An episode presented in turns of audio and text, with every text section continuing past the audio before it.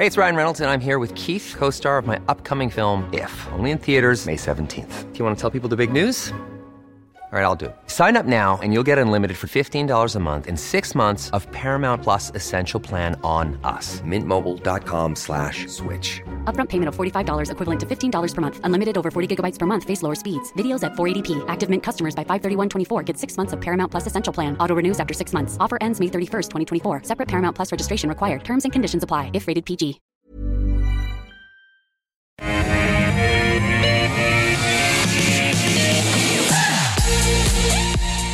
Good morning and a warm welcome to the call on this Monday afternoon, the 8th of August. This is 10 stocks picked by you, two experts in the course of 60 minutes, plenty of analysis and very clear buy, holds, and sells. I'm Nadine Blaney, and it's great to be here with you, with you and my guest in studio, Francesco De Stradis from Ord Minnett. Good afternoon, afternoon. Francesco. You, nice to see you. Very nice well, to see thank you, as well. you. We've got lots to talk about. Reporting Plenty. season, M&A, you got it. We've also got Mathan Somasundaram from Deep Data Analytics on the road and looking handsome, I've got to say, Nathan.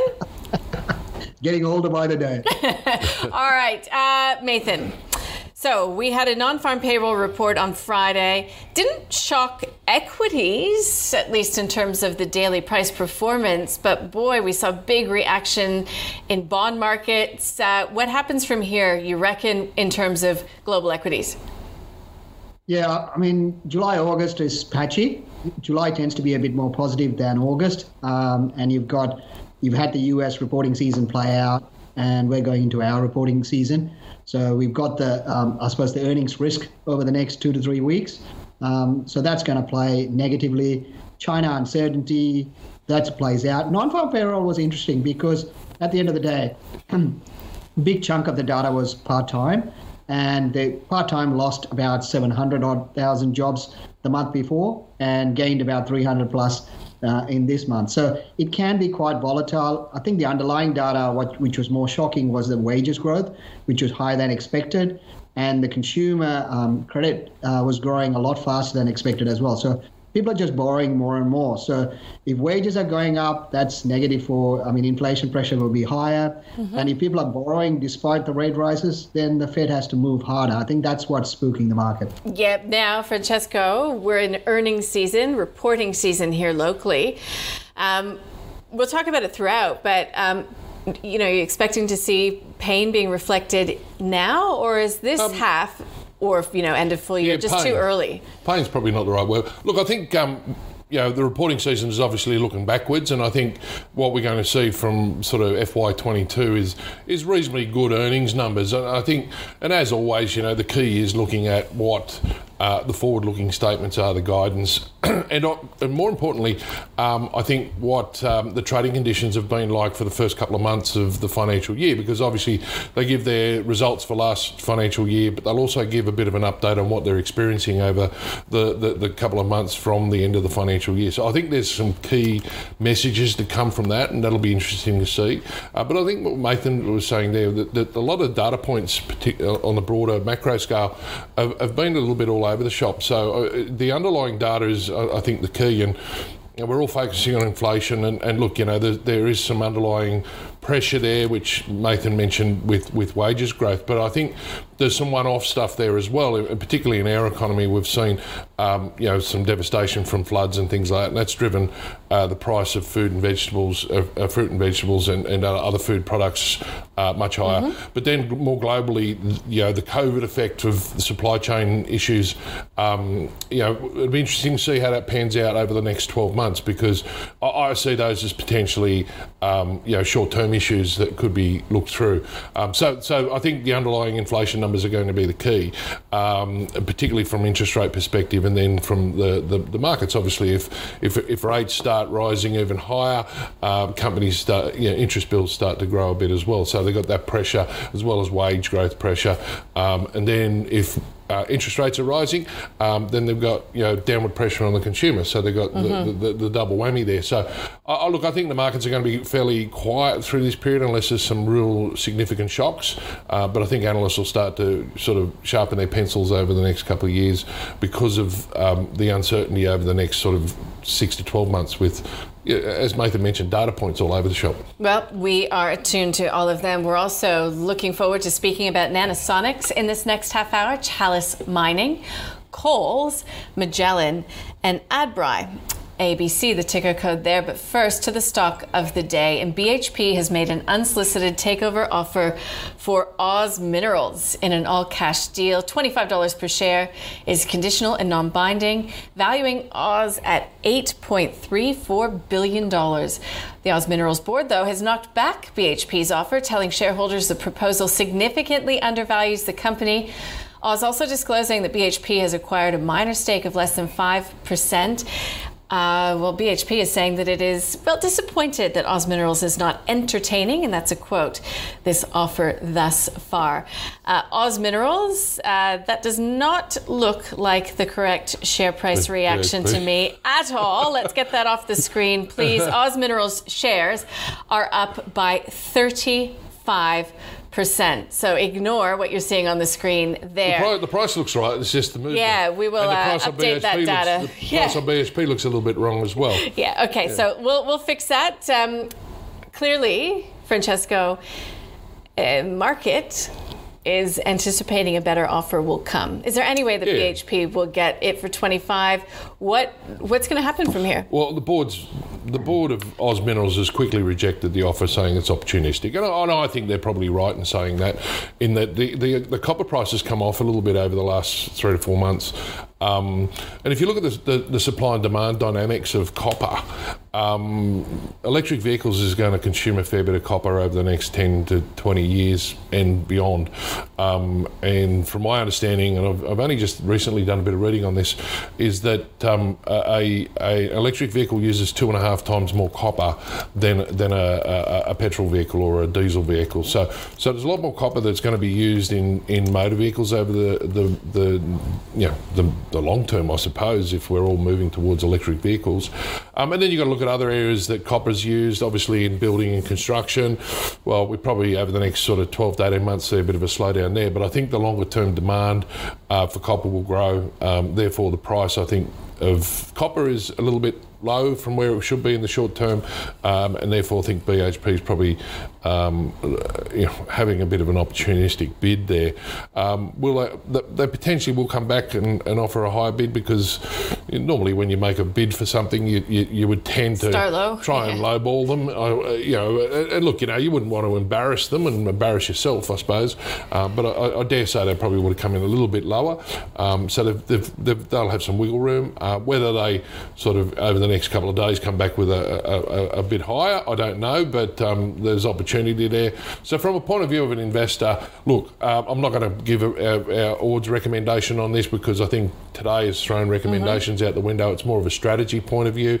So I, I, think if you if you've had an opportunity to buy this stock around the 16 17 dollar mark in the in the in recent weeks, I, would probably look to take a little bit off the table just to, just on that you know, rare chance that the BHP might say, you know what, if you're not going to take our bid, we'll walk away, um, and that way you haven't missed out on that that upside. Um, for those that are like to take a bit of risk and think that you know there might be more in it, then yeah, look, I, I wouldn't be adverse to, to buying a little bit of it either. Um, just just on a short term trade that you might get probably a twenty five dollar bid going to maybe you know 26 27 dollars, um, but you're obviously upside leverage is, is fairly limited now. So you're you're playing both sides of the fence now. No, no, I'm just saying what what someone might think if you own okay. it and you bought it at, at, at, reasonably low prices. I think there's an opportunity just to take it, take some of it not yeah. all of it.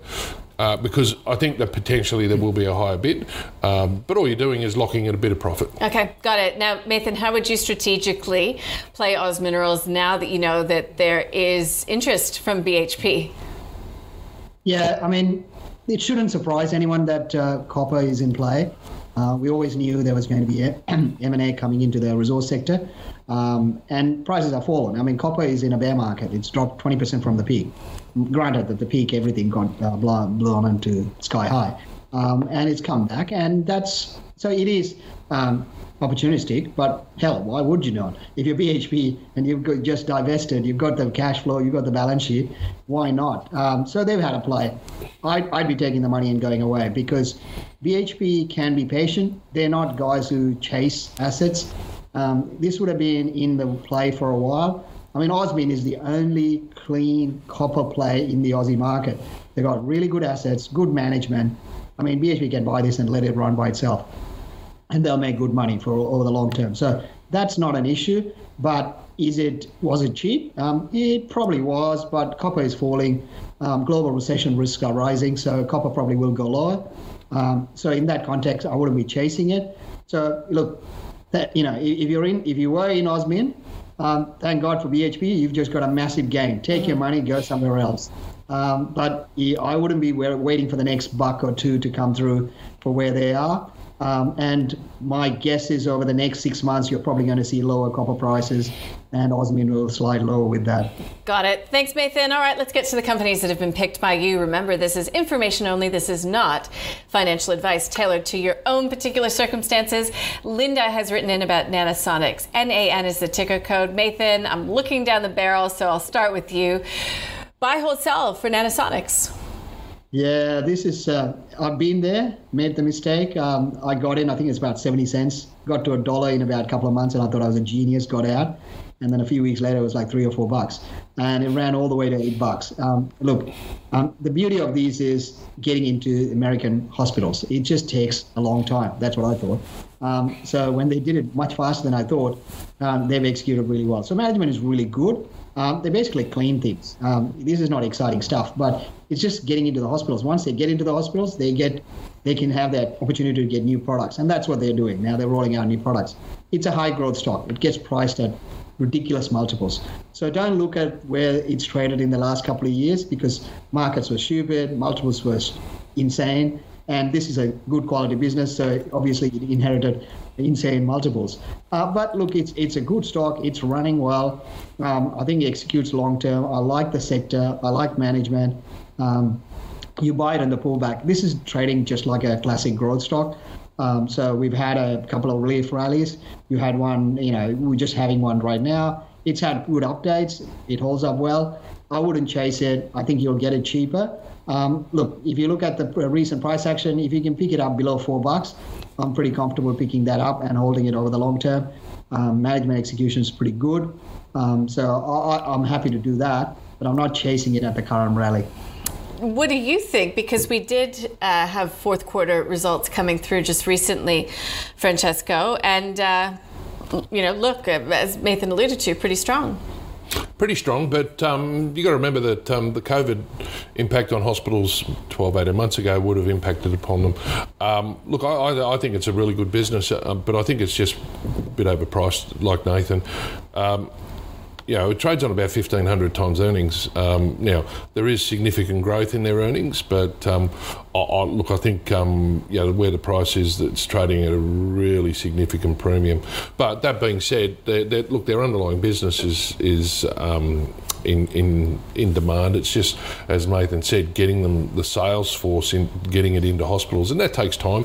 Um, but um, you, you, know, it's a business where um, it prevents infections in, in operating theatres and so on, and disinfections and things like that. So, so it's it's a necessity in not only the hospital environment but in all the medical environment, um, and it's um, I suppose an area where it's essential. Um, and if you've got a good solution like Nanosonic do, um, then your potential is is is greater. But I, I just think that at the moment, um, you know, where the prices are, um, and the focus of the market at the moment is, you know, probably away from this these sort of businesses. So um, our guys have got a lighten on it. Um, but look, I you know Still like the business, but just think where it's priced at the moment, it's probably a bit expensive. So you'd hold it, you wouldn't be chasing it here? Um, no, I'd be lightning. Lightning? Yeah, Got yeah, it. yeah. Thank you. Let's get on to the next one on the list Chalice Mining. This one is for Rodney.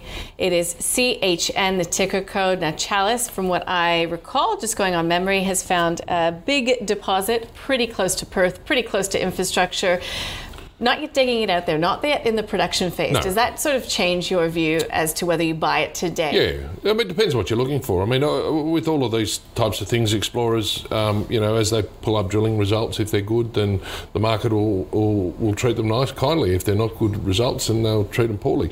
Um, our analyst has got a buy recommendation on the stock, probably more speculative than anything.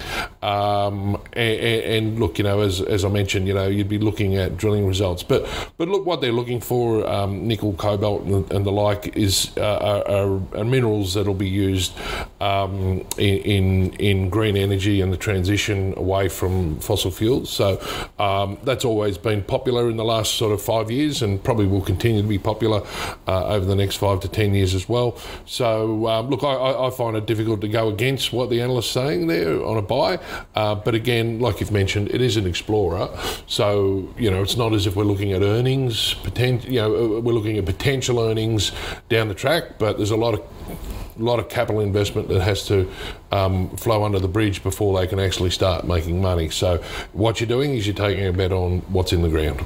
Got it. Now, Mathan, you mentioned when we were talking about Oz Minerals a couple of times, you know, the potential for a recession.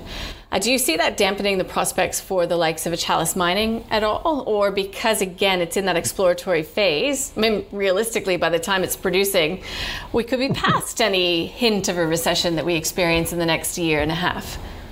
Yeah, it's, it's good to be a non-profit, well, non-profit worried uh, business because there's nothing to downgrade. Uh, if you're not much, you can't downgrade anything. Um, look, it's uh, explorers are an interesting play at the moment. It, it, obviously, it's in the higher risk category, but um, the problem for me is what are you buying Chalice for at the moment? If you're buying, it, it's predominantly gold play, um, and there are a few other um, exposures within it. Um, so it's pretty much trading like a gold stock at the moment, and all the gold stocks are turning around with uh, spot gold bouncing.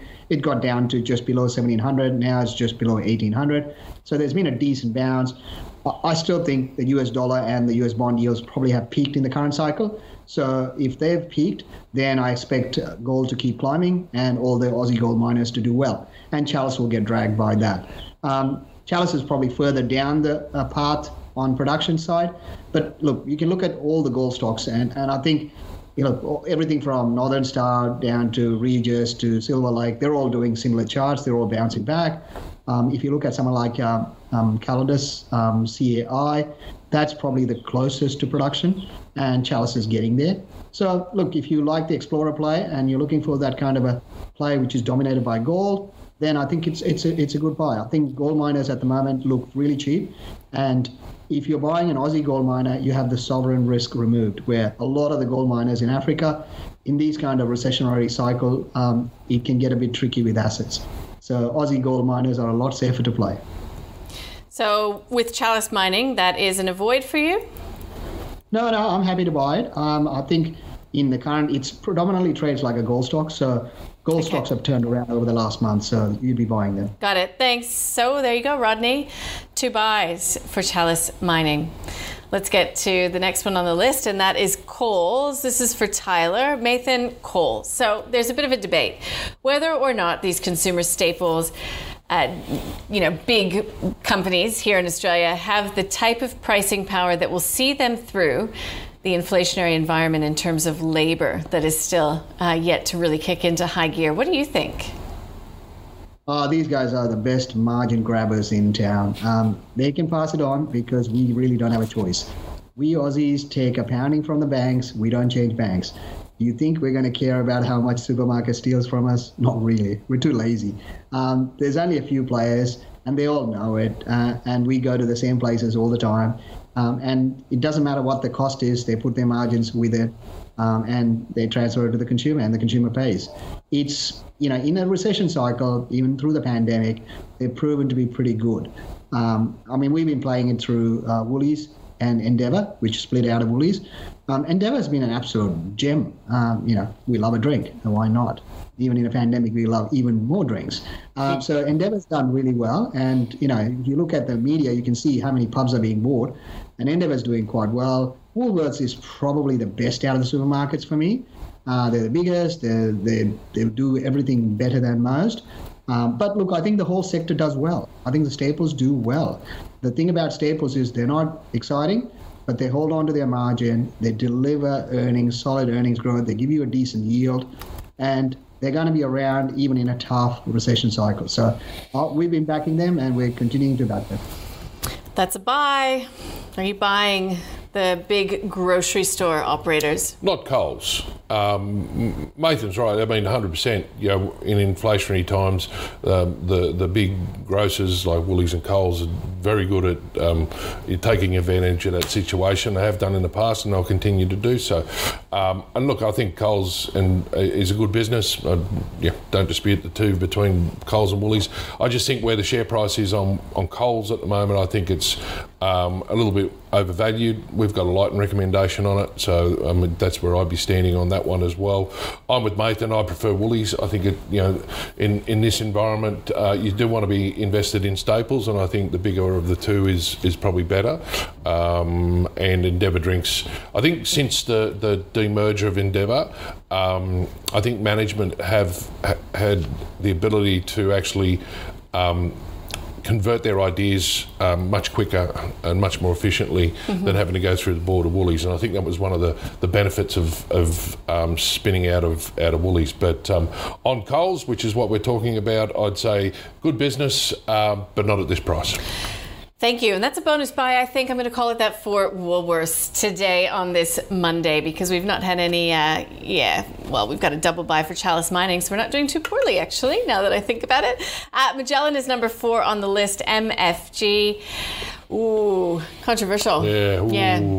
Still more pain to come for uh, not just Magellan, but these fund managers in general. Yeah. Well, let's let's let's just look at Magellan. They've they've had some issues with personnel, um, and and and and that's.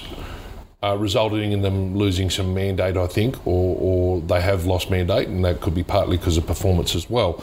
Um, so when, when, these types of companies, when they're when they're um, um, in the growth phase, which Magellan was fantastic in the growth phase. When when they um, would win a new mandate and a, a large mandate, um, what happens then is you get a, a, a follow-on effect from other smaller mandates because the, the larger investor has done a large amount of due diligence, so the smaller ones tend to follow that through and, mm-hmm. and, rely upon a bit of that.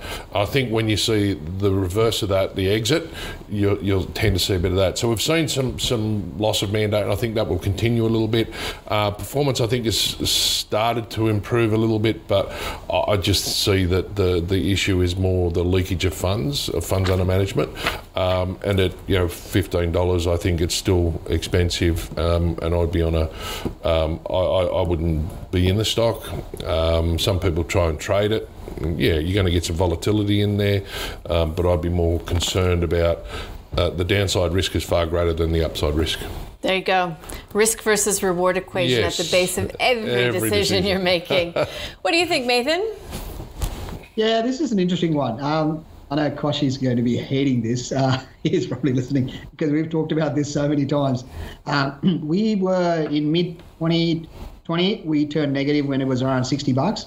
It's just too hard for them to outperform in a massive bull market in the US because once you get to that, because they're so big, um, they they they'll struggle to transfer their ability that they had investing in the US market and outside US market when the cycle turns around against them and that was our thesis. And that's kind of played out. Um, and since then, they've struggled. And Francesco's right. And then, then they've had these outflows, which is normal part for fund managers, right? You outperform for a period of time. When the cycle turns, and I always say this once the downgrade starts, don't be there. Uh, don't try and pick the bottom. Just don't do it. And this happened on a sector basis. Everyone has rolled over.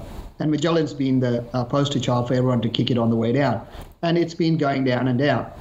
Now, obviously, a, when you have these kind of cycles, then you've got problems with people and all of that comes out. But this, usually when this happens, no one cares. Um, but when the performance is bad, everyone cares. So Magellan's been kicked for everything under the sun. I think it's probably seen the bottom, um, but you do not buy fund managers when you got fund outflows because you get the underperformance, then the results go out to uh, investors, and then the investors go, oh yeah, why should I be with the loser? I'll go to the winner. So people tend to buy things that are outperformed, uh, and then you know generally that's the wrong time to do it. But anyway, people do that, and so you get outflows. So you buy these fund managers when they start to get inflows, because inflows there's that's where their money comes from. It's not about really the performance; it's more about funds under management. So when you're trying to buy a fund manager, look for the inflows. So right now, everyone's seeing outflows because people don't know, and a lot of people are pulling out. So in this kind of situation, now is not the time to jump into a fund manager. But Magellan is one that I'm looking at. I think it's probably bottomed, and if it goes back to the lows, I would look at it. But at, at the moment, I think the market doesn't know which way to go and it's still on outflows. So I wouldn't be jumping in, but it's one on my shopping list. Follow the money. I might, you, I, might, yeah? I might just add to that what Nathan was saying is, is that when you when you see a lot of outflows, you've got to remember that, that the, the resources of the company are spending a lot of energy at exiting investments rather than actually looking for new investments. So, you know, the focus when you've got outflows is, well, we've got to convert to cash. What's the best time to sell these investments? And so they're looking at exiting investments rather than looking for good new ideas. So mm-hmm. I think, the, you know, there's uh, it's a double-edged sword, if you like, when, when, when you've got outflows. Good point. All right. Uh, we are already at number five on the list. This is Adbri for Cara. ABC is the ticker code. Uh, look, Francesco, we've got pretty strong residential spending, you know, infrastructure spending, mining uh, spaces expanding as well. And Adbri is quite diversified. So is that a plus for this company? Yeah, look, it, it's the old Adelaide Brighton, which is a cement company. I mean, when you really look at it, concrete, cement, all that sort of stuff. Um, we, we, we think where the price is at the moment on this stock, it's it's fair value. So we've got a whole recommendation on it. Um, I take your point that there's there's a lot of infrastructure spend, but we're getting mixed signals too. I mean, obviously we've seen the New South Wales government hold back on a lot of infrastructure spending as well. Um, and look, you know, there's there's there's a certain amount of concrete in um, home building, but I think you'll find that with Adelaide Brighton, or Adbri they call themselves now, um, a lot of this stuff is in infrastructure spend. So look, I, would be reasonably cautious. It trades on around about low teens PE for this year, about 13 times. Its yields about five 5.4%. It is fully franked, so that's reasonably attractive. But we'd, we'd be more of a on a hold on this than than than a buy. Um, if if we start to see um, you know, the, the, the inflation issues start to um, look like it's more of a short term thing, then, then we'd probably be a bit more favourable to it uh, because then we'll see a bit more investment in infrastructure and things like that. So I, I, I'd be on a hold, I think. Would you buy, hold, or sell Adbri Mathan, considering where we are in the cycle? Yeah, it's a big sell. Um, the macro is completely against it. You're swimming against the tide. Um, you've got an inflation problem. Uh, the Fed to RBA are putting up rates to slow spending. Um, so I struggle to see how governments can justify fiscal stimulus to build infrastructure. Um, anything they come up with has to be a much longer dated project. So that's not going to add a lot um, for Adelaide Brighton or Adbri. Um, look, uh, it's it's a cyclical. That's that's all you've got to look at. It's cyclical. Uh, as Francesco said, the valuations looks okay. Now you buy cyclicals when the multiple looks atrocious, um, because that means the analysts don't see the upside the market's throwing it out. That's when you buy these cyclicals. Okay, you look at some of those retail stocks. I mean, they've had a bit of a bounce now, but before that, they looked ugly. And that's the time to look at those cyclical stocks. And the building stocks are not that ugly yet. It needs to get much, much more uglier. And it will, but it's politically it's hard because every government tends to back um, construction, right? Uh, whether it's federal or state, there's a fair amount of uh, political pull to support construction because you know if, uh, if we're not building build new construction, that's the end of the world stuff. So that's kind of keeping the optimism going. But the reality is uh, we're in a downtrend. Uh, you know, energy costs are too high, input costs are too high. For these guys, things are tough, and you've got the overall construction slowdown playing out as well. And you can see property developers going under. So there's a lot of macro issues attached to it, so I'm not jumping in. It needs to get a lot more uglier before I start looking at this cyclical sector. Okay, wonderful. Thank you so much for joining us for this half hour. Let's wrap up what we have learned so far. So, for the stock of the day, Oz Minerals. Well, Nathan says you should take the money and run. Essentially, sell now that you've got this gift of a 35% rise today from BHP. Uh, well, um, Francesco sees it a little bit differently. He, he thinks that if you've held this for a long time, you want to be trimming to get some of this upside. Um, but he does believe that a higher bid is possible. So strategically, that's how he would be playing this BHP biz for Oz Minerals. To the companies that you have put forward today, Nanosonics. Uh, well, Francesco says that it's a good business, but he'd be lightning because of the price. Uh, well, Nathan agrees. The price for this one just went too high, but he does think that it's a quality business. He would not be looking to add after any good news that's coming through from the company. He would be looking to buy on some sort of a broader market pullback. And so below $4 is looking like a reasonable buy price for him. Chalice Mining, it's a specky buy, but it's a buy for Francesco and the people over at Ord Minnett. It's an explorer, so there's risks associated with it, but it's in the right space and making some good moves.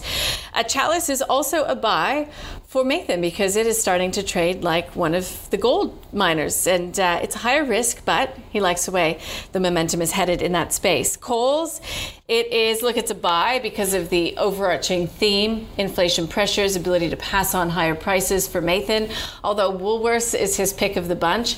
And that's where they disagree. So they agree with Woolworths. So Francesco believes that Woolworths is the pick of the bunch, but he'd be lightning Coles. He thinks that it's overvalued at this price.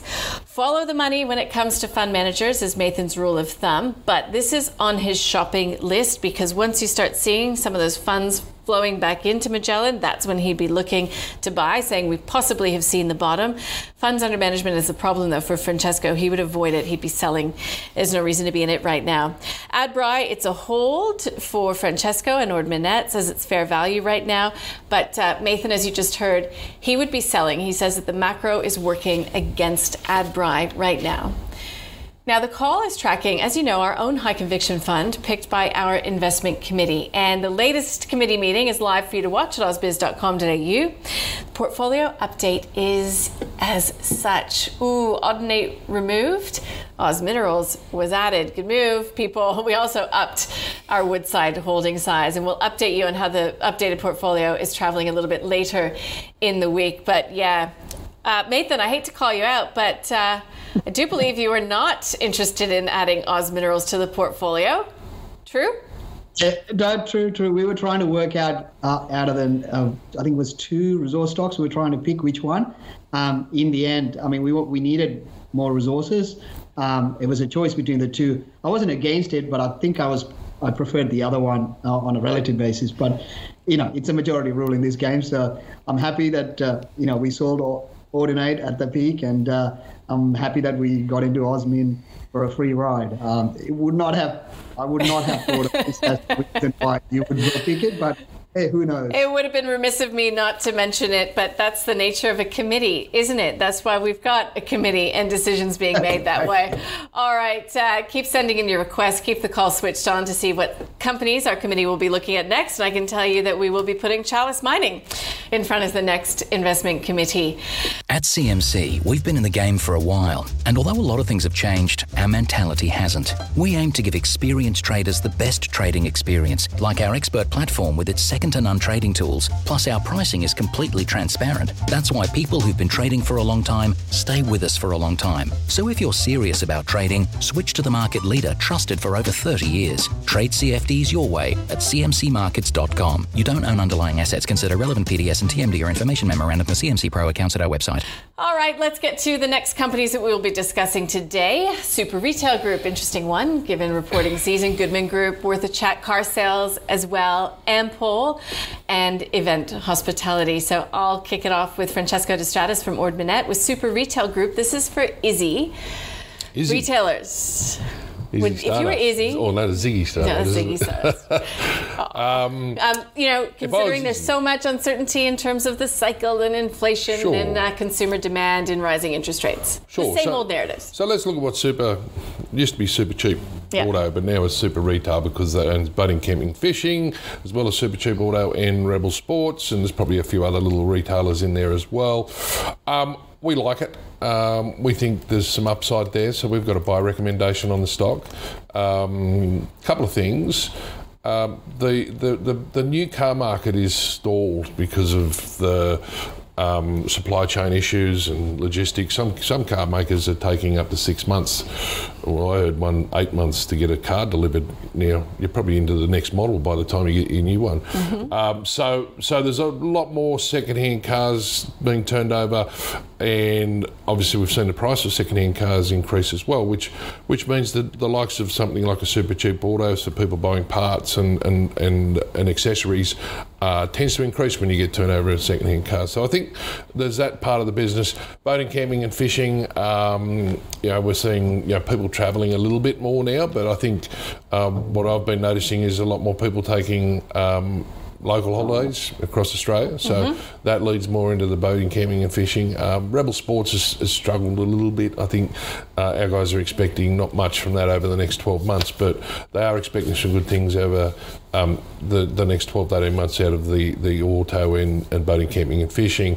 Um, that being said, and my thoughts on this are that once supply chain issues are resolved, and that could be 12, 18 months' time, then we're back to brand, brand new cars being delivered and, and, and obviously less turnover of second-hand cars.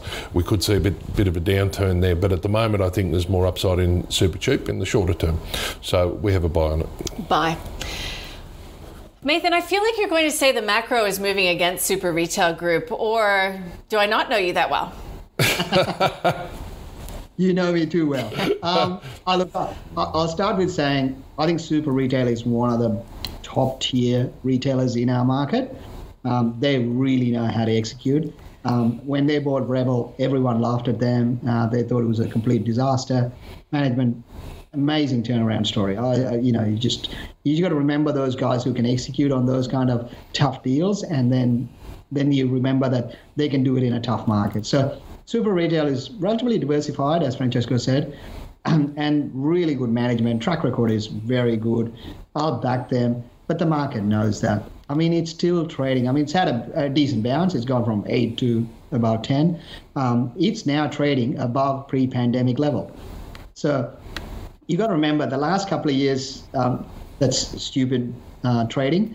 The markets are at extreme multiples. There's so much money handed out that a lot of the retailers got, uh, you know, basically steroid boosted retail sales. So forget those two. Look at what was happening pre pandemic. Pre pandemic, we were at pretty high multiples. So we're already there. So for me, super retail, it's good, but everyone knows it and it's priced for that. So I'm not chasing it. Um, I am looking at the retail sector because there are some that have just been absolutely pummeled um, and are pricing in recession. While others, the good ones, people are still paying good multiples, and I think they're going to be shocked probably on the negative side. So my worry is super retail, as good as it is, um, it can't outrun uh, the macro cycle, what the economy is doing. And we can see what the economy is doing. And when property prices started to roll, consumer sentiment is at all time lows. I just don't think they're going to do well in the medium to long term. But again, it's on my shopping list, pardon the pun. Um, it is a high quality retailer. Um, if it comes back um, probably around the six to seven dollar level, and you know these are cyclicals. When market throws them out, they don't care, and these guys can move hard. So if it drops below seven dollars, automatically I'll start looking at it, and that's what I'm keeping an eye on. Again, you got thousands of stocks. You don't have to buy everything. So don't buy things that are going to be, you know, where you're swimming against the tide. And this is one, as good as it is, it's going to be swimming against the tide. So not for me. Thank you. Let's get to the next company on the list, and that is Goodman Group, GMG. This is for Jack. Goodman Group, Francesco. You could say it's a pandemic darling in the industrial space. Uh, lots of tailwinds coming from e commerce, etc. Uh, but it's not too difficult to put up some of those industrial buildings. Are the best days for Goodman Group behind it, or is still upside to come? No, no, they're very good at executing on their developments. Um, so this this sits in the the REIT sector where really it's more of a developer. So when you look at a, a property trust. um, and you look at the, the PE multiple, the, the dividend yield, and so on uh, that it trades on, you shouldn't really compare Goodman with that in that way because of the, the amount of development work they do. Um, they're extremely good at what they do. Um, I just think that at these prices, it's probably more of a hold than um, than a, than a, anything else. Um, I think it's trading on fair value.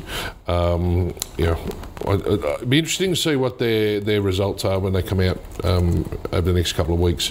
But their third quarter update, look, it was good, but I wouldn't say overly exciting or, or, or, anything that would say that you know really got to um, yeah put some money into this investment. So um, at this stage, we, would have a hold on it.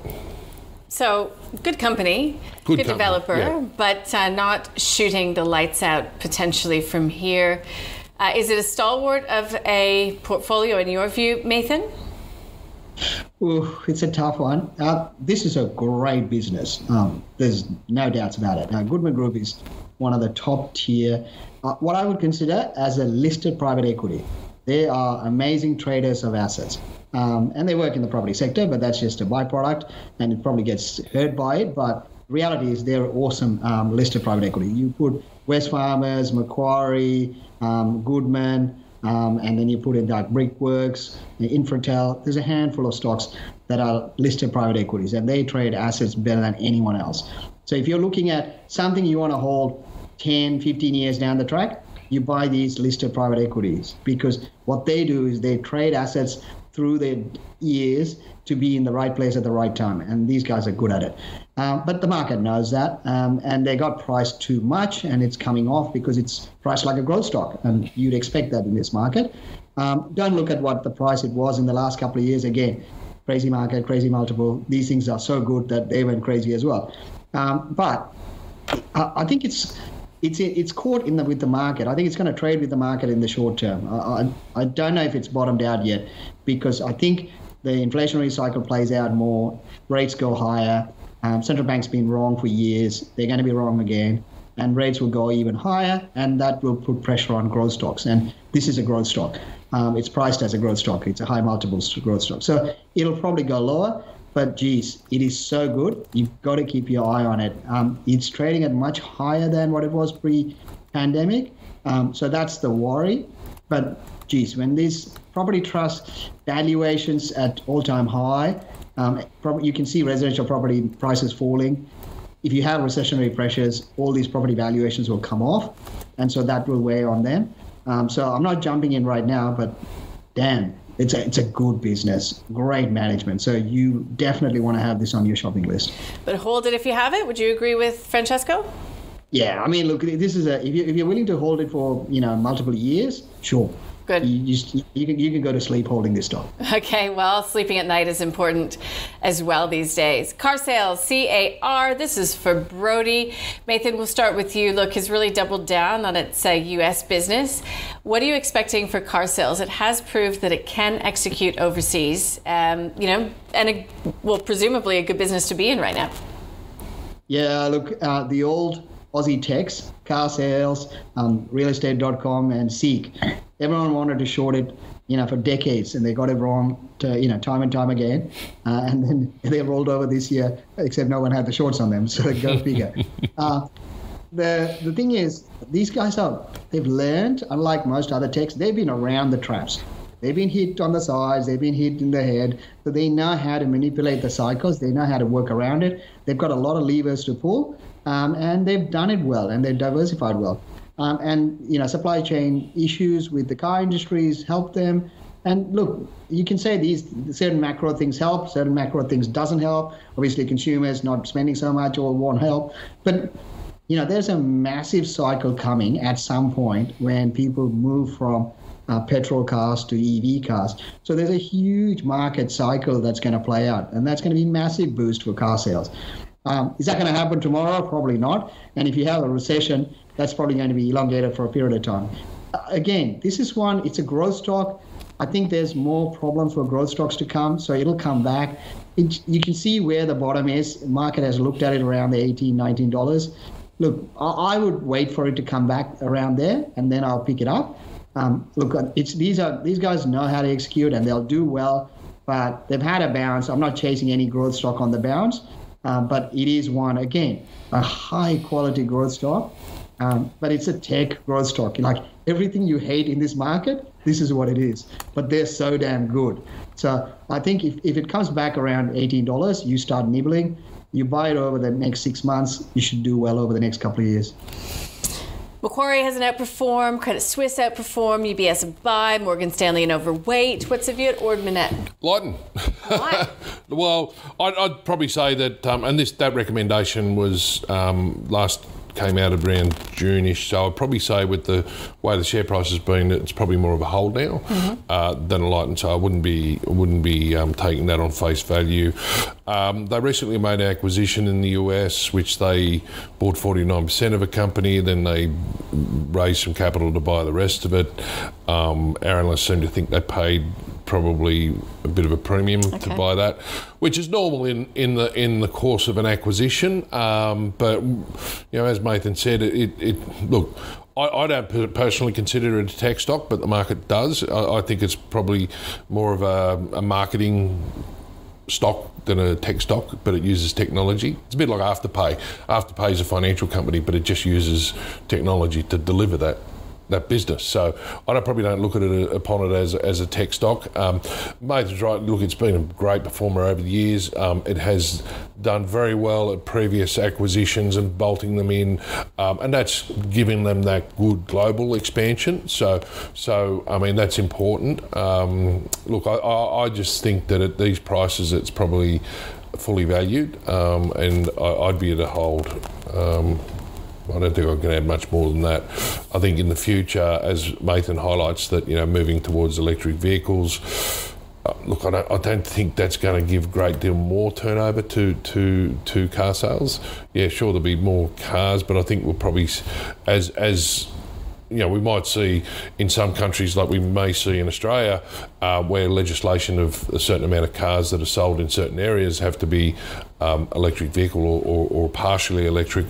Um, I don't necessarily think that will increase the volume on, on something like car sales because a lot of these older vehicles will get destroyed over that process, so they won't won't appear on these sort of sites. So, yeah, look, I, I don't think that's as a bigger bigger uh, growth um, pattern for, for car sales. I think um, um, it, it's just the normal turnover of cars. I think at the moment you're probably seeing um, a little bit higher price, but I don't think that is reflected in their earnings at the moment.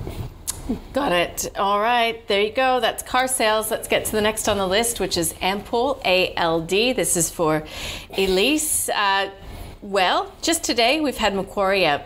And it is previewing uh, the first half earnings to come through for Ampol as well as Viva Energy. It expects Ampol to be the dividend winner, says the stock is attractively priced.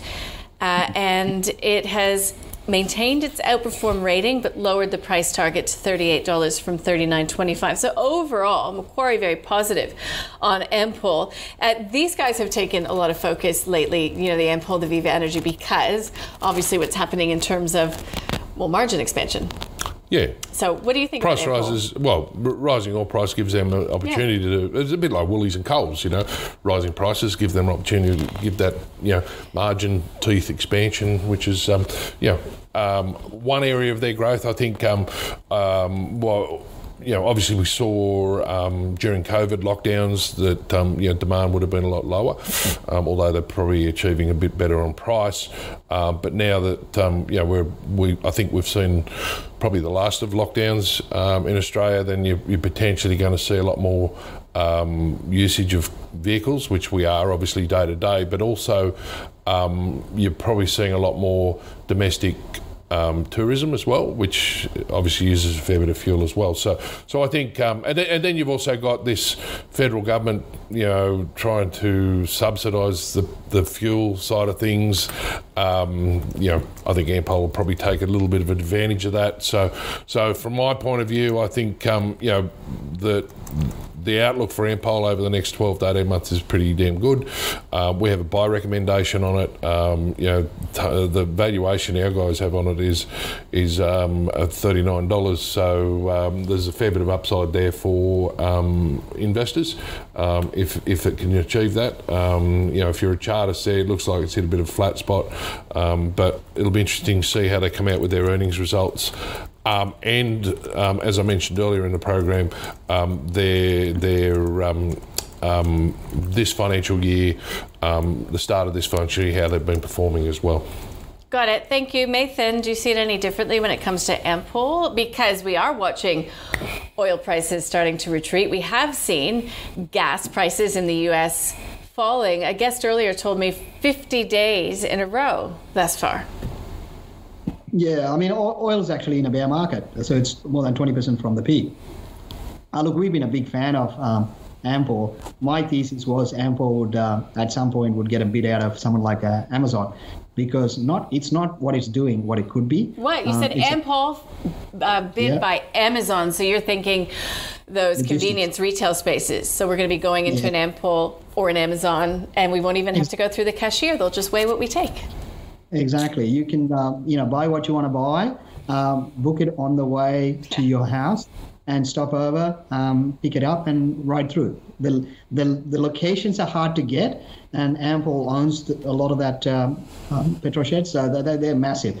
And they convert it into a battery. You can go there, charge, and do the shopping at the same time. So the logistics works really well. Um, so I think eventually that'll probably play out. That's my long term view.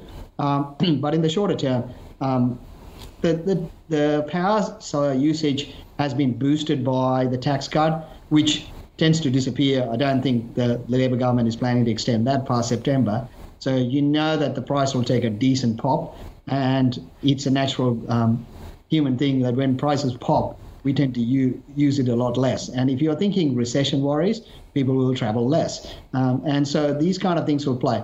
They also have got a massive boost out of airlines um, flying again because for Ampol, the airline fuel is a big part of their business as well. So those things have kicked. So if you look at what's happened in the, the last year, it's great. Everything is boosted. What's potentially going to happen in the next 12 months and the next 18 to 24 months is going to be a lot harder. Um, is it pricing in? And this is why I love analyst forecast because it's a straight line. When they see growth, they just keep going with the same growth till it blows up. So um, where you have to look at valuations is it had a bid pre-pandemic and it was trading in the 30s. And when it gets to the 30s, mid 30s, for me, red light. This is where you're trying to forecast too much Uh, and that's when you got to start worrying about the stock. So this is, I think, for me, as good as it's been, it probably seen everything work for it. I'd be taking my money and walking away, looking for something else. Every man and his dog knows Ampol and Viva REIT has done really well. So I don't think it's going to be a shock to the market when the backward looking data is good. Forward looking is going to be patchy. So I think you'll start to see weakness come through. This is the time when you don't be greedy and get stuck to an idea. You're here to make money. You're not here to be the the man who picks the best thing or the woman who picks the best thing. You're just here to make money. Got it. All right. We will um, agree to dis- disagree on that one. Let's call it that, guys. All right. Last on the list, lucky last. This is for Talia. Event Hospitality. EVT is the ticker code. Uh, Mathan, we're with you. So let's uh, get your views on Event Hospitality. Uh, look, this this business has been around for a very, very, very long time. They know what they're doing. Um, reopening cycle, all of that work for it. It's solid. Um, you know, it pays a decent yield. Um, it just comes down to what you're there for. I don't think it's going to shoot the lights out. Um, I don't see a massive growth story in it, but it's a solid, strong business, pays a good yield, and should hold up pretty well. So, in a recession cycle, will things get a bit patchy? Probably. Um, so, again, if you're a trader, I probably will take my money and go somewhere else because I think consumer spending will weaken and that'll hurt it. Um, but it's such a good business that if you're a long-term investor, I'm also, you know, if, if there isn't a better option, you're better off holding what you're holding. So if you're looking at that kind of aspect and a long-term investing and you got in cheaper, I'm happy to hold Event Holdings because I think Event Hospitality is a great business and it'll hold up pretty well. Well, you've liked a lot of businesses on the list today. Do you like event hospitality enough to invest in I it? do. On yeah. I do, but I'm a bit different to Mathan. I, I think, you know, I think it's a buy. Um, I think, look, yeah, yeah, their earnings obviously suffered during the pandemic lockdowns and everything. So, you know, if you look at their numbers, they look pretty terrible uh, through 2021 and 2022. Um, so I, I, see some good earnings growth in their in their numbers over the next couple of years. Um, obviously, all things being equal, there's no more lockdowns and things like that. But uh, you know, if you look at things like um, um, the cinema business. So we're, we're starting to see a number of um, films be released in cinemas only in recent times rather than released on Netflix and Paramount and all the other pay per view um, um, facilities that you have. So, for instance, one of the biggest movies of the year was Top Gun. Um, was only released on, on, on cinemas to begin with. So you had to see it in the cinemas. I haven't seen it. I haven't seen the first one. So. Oh my! What? I've been we'll living, air. living Okay. under a rock. Yes, I know, I know, I know. um, but so, so I look at those sort of things, and I, I see some earnings growth there. So our, our guys got to buy in it. I agree with that. I think the yes, the share price is probably um, represented a little bit of that growth because after you know lockdowns and a lot of these types of stocks, you know, the share price has recovered. But I still think there's a little bit more in it.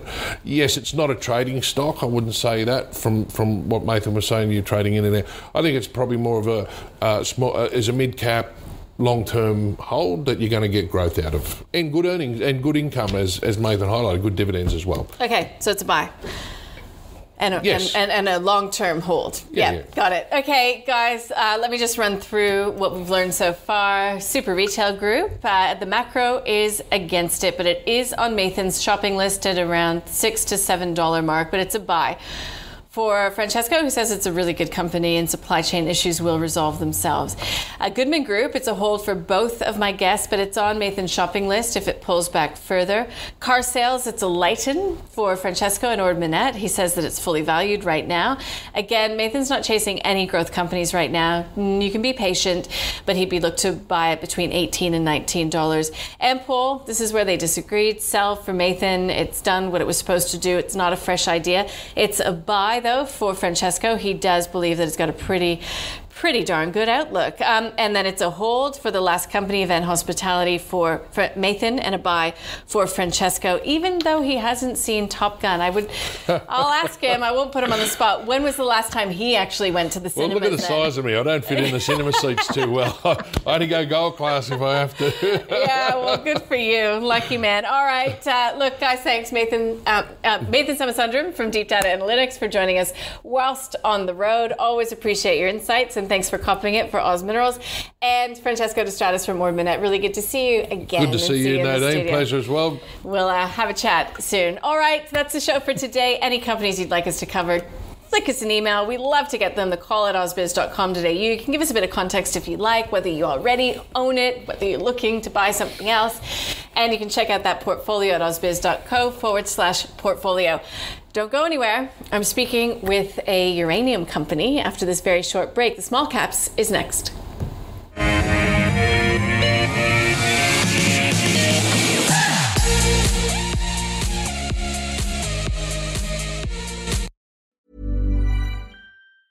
Hi, I'm Daniel, founder of Pretty Litter. Did you know cats tend to hide symptoms of sickness and pain? I learned this the hard way after losing my cat, Gingy. So I created Pretty Litter, a health monitoring litter that helps detect early signs of illness by changing colors, saving you money and potentially your cat's life. Pretty Litter is veterinarian developed, and it's the easiest way to keep tabs on your fur baby's health right at home. Go to prettylitter.com and use code ACAST for 20% off your first order and a free cat toy. Terms and conditions apply. See site for details.